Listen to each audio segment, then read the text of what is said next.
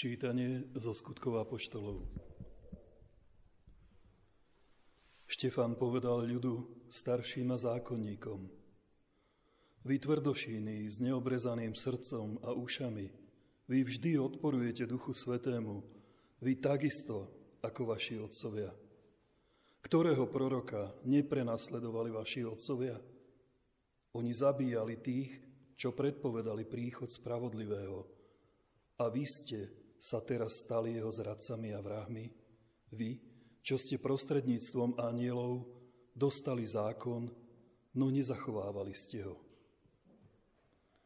Keď to počuli, pukali im srdcia od zlosti a zubami škrípali proti nemu. Ale on, plný Ducha Svetého, uprene sa zahľadil na nebo, uvidel Božiu slávu a Ježiša stáť po pravici Boha a povedal Vidím otvorené nebo a syna človeka stáť po pravici Boha. Strašne vykríkli, zapchávali si uši a všetci sa na ňo vrhli. Vyhnali ho za mesto a kameňovali. Svetkovia si odložili šaty k nohám mladého muža, ktorý sa volal Šavol. Štefana kameňovali a on sa modlil. Pane Ježišu, príjmi môjho ducha.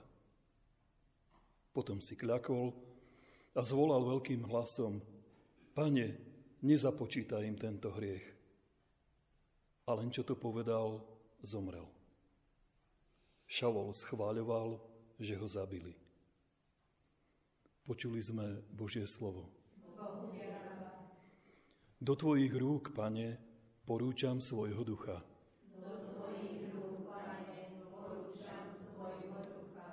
Buď mi, buď mi skalou útočišťa, opevneným hradom mojej spásy, veď Ty si moja sila a moje útočište. Pre svoje meno budeš ma viesť a opatrovať. Do Tvojich rúk, Pane, porúčam svojho ducha. Do Tvojich rúk porúčam svojho ducha. Ty si ma vykúpil, Pane, Bože verný. A ja dúfam, ale ja dúfam v Pána, plesám a teším sa, že si milosrdný. Do Tvojich rúk, Pane, porúčam svojho ducha. Rozjasni svoju tvár nad svojim sluhom a zachráň ma vo svojom milosrdenstve. Záclonou svojej tváre ich kríješ pred zúrivosťou ľudu. Do Tvojich rúk, Pane, porúčam svojho ducha. Aleluja, aleluja, aleluja. Aleluja. Ja som chlieb života, hovorí pán. Kto prichádza ku mne, nikdy nebude hľadovať. Aleluja, aleluja, aleluja.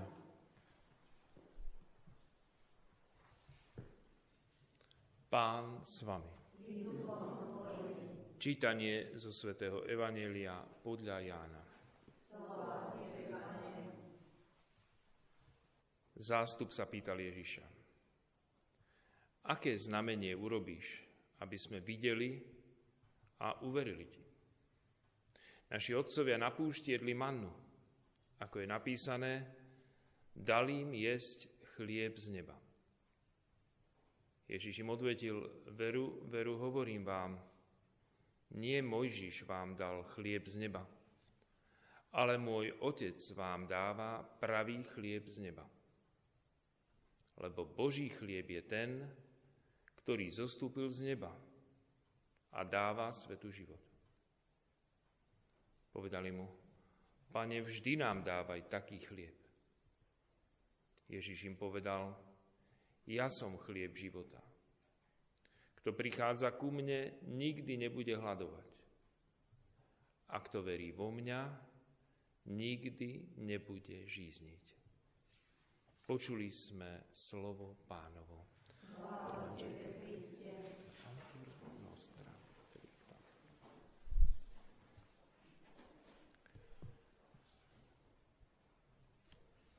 Tento týždeň na pokračovanie počúvame Ježišové kázanie, Ježišovu reč o Eucharistii, o chlebe, o tom pravom chlebe, ktorý zostúpil z neba a dáva svetu život. Dá sa povedať, že to je to také akoby rozdelené, to veľkonočné obdobie. Prvý týždeň zameraný na Sviatosť Krstu, druhý týždeň na Sviatosť Pokáňa, teda ten týždeň po Sviatku Božieho milosedenstva. A teraz tento tretí týždeň veľkonočný je zameraný na ďalšiu zo sviatostí, skrze ktorú Boh udeluje svoju milosť. Takže tzv. iniciačné sviatosti, na ktorý, e, ktorými Boh udeluje svoju milosť. Vieme, že tie iniciačné sviatosti sú krst s birmovaním a Eucharistia. To sú aj bežne označovaní ľudia, že ten už má sveté príjmanie, ten už má birmovku, ten už je pokrstený. No to, sú, to znamená, že iniciácia, že týmito sviatosťami vstupujeme do kresťanského života, stávame sa kresťanmi. A teda Ježiš, ktorý zázračným spôsobom rozmnožil chlieb pre, pre tisíce ľudí, zrazu zistuje, že tí, tie davy e, ľudí, ktorí sa najedli z toho chleba, ho nasledujú. Lenže v skutočnosti ten úmysel nie je preto, že Ježiš je Boží syn a že je a skrátka, že hlása Božie slovo, ale skôr ten motív taký ľudský je, že sa zadarmo najedli a že by sa radi najedli znovu zadarmo. A preto im Ježiš vyčíta, vo včerajšom evaneliu to bolo, veru hovorí vám, nehľadáte ma preto, že ste videli znamenia, ale preto, že ste sa najedli s chlebou a nasítili ste sa. Nezáňajte sa za pominuteľným pokrmom, ale za pokrmom, ktorý ostáva pre väčší život. A ten vám dá syn človeka. Teda, pán Ježiš ich pomaličky pripravuje na, na tú skutočnosť, že raz naozaj bude rozdávať iný chlieb. Nie je tento obyčajný, pozemský, od ktorého na druhý deň zase budú hladní a zase ho budú hľadať, aby sa, aby sa mohli nasítiť, ale ten, ktorý zostáva pre väčší život. Kto bude z tohto chleba, bude žiť na veky. A dnes počúvame, že tí ľudia, ktorí už vstúpili do dialogu s Ježišom na túto tému, na tému chleba, tak sa pýtajú Ježiša, aké znamenie urobíš, aby sme ti uverili, že to, čo hovoríš, že tak to naozaj je. Naši otcovia jedli na púšti mannu, ako je napísané, dali jesť chlieb z neba. Teda Mojžiš, podľa nich, dokázal tú svoju autentickosť, že naozaj k nemu hovorí Boh a že mu treba veriť, tým, že sítil ľud mannou.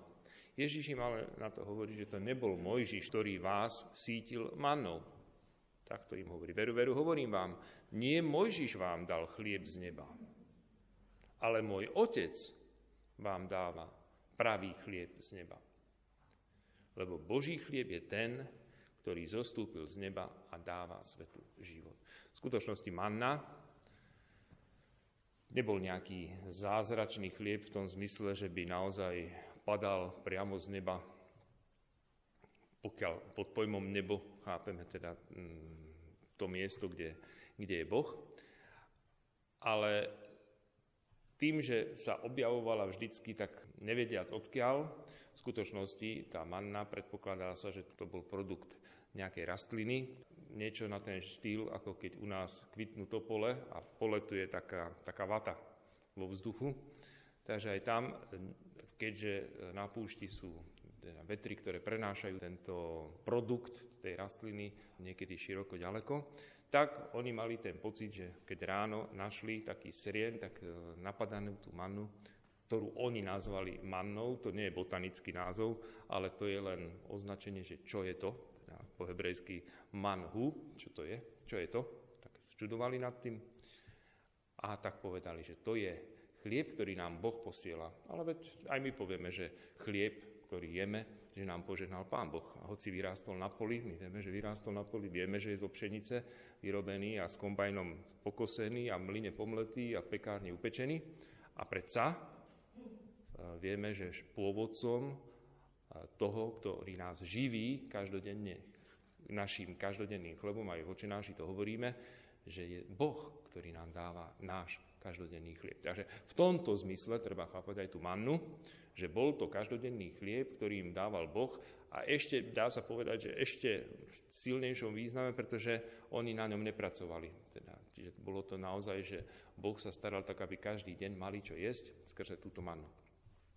Ježíš ale používa takú analógiu, chlieb, ktorý padá z neba, akože z neba, a chlieb, ktorý naozaj prichádza z neba. Teda on je ten chlieb, ktorý prišiel z neba. Hovorím vám, nemôžiš vám dal chlieb z neba, ale môj otec vám dáva pravý chlieb z neba. Tým myslí na seba.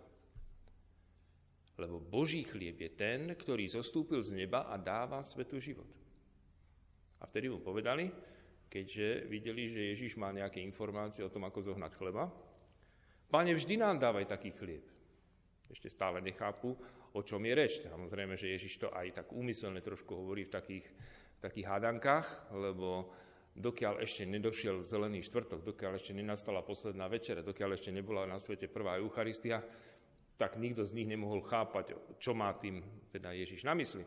Ale povedali mu teda, keď máš takéto zdroje a keď máš takéto informácie, že Boh nám pošle chlieb z neba, tak vždy nám dávaj taký chlieb.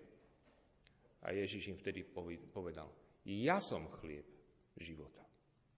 Kto prichádza ku mne, nikdy nebude hľadovať a kto verí vo mňa, nikdy nebude žízniť. Už pomaličky po, im pootvára, hoci oni ešte stále nechápu, ako ho majú jesť, či si majú z neho odhryznúť, alebo čo majú urobiť vlastne, aby sa teda nasítili. Samozrejme to Ježiš ešte rezervuje to vyjavenie toho tajomstva na neskoršiu dobu, ale už tu robí také narážky. Teda ja som ten chlieb, ktorý zostúpil z neba. Oni v tej chvíli nevedia ani, že Ježiš zostúpil z neba, pretože ho považovali za syna Márie a Jozefa, od normálneho človeka. Dobre, že je učiteľ, je jedna vec. Dobre, že má od Boha moc uzdravovať, je druhá vec, že je prorok. Ale že zostúpil z neba. Akože zostúpil z neba? Kto bol v nebi, okrem Boha? To ešte samozrejme nemohli, nemohli chápať. Takže Ježiš ich pomaličky postupne takými záhadnými vetami, ktoré im predkladá, pripravuje na to tajomstvo, ktoré v plnosti pochopia až po zoslaní Ducha Svetého. Naozaj počas Ježišovho života nikdy nepochopia vlastne tieto slova. Aj, ja, aj Ján, ktorý píše toto evanelium, už to môže s takou istotou písať len vďaka tomu, že už to písal e, okolo roku 100. To znamená, že už dávno po tom, čo Ježiš bol v nebi a dávno po tom, čo už fungovala církev, teda ako posledný zo žijúcich apoštolov, ešte spisoval tieto výroky Ježišove s tým, že už plne chápal, o čo Ježišovi v danej chvíli išlo. Keby to mal aj Ján zapísať v tej chvíli, keď to Ježiš hovoril, tak by len krútil hlavou nad tým, že nechápeme vôbec, čo to ten Ježiš chcel povedať, že zostúpil z neba, že on je chlieb, že ho máme jesť a podobné veci. Samozrejme, že by ešte to nechápali. Pomaličky postupne celý tento týždeň budeme na pokračovanie e, počúvať, ako Ježiš vysvetľuje podstatu tej sviatosti, z ktorej žije církev z Eucharistie. Amen.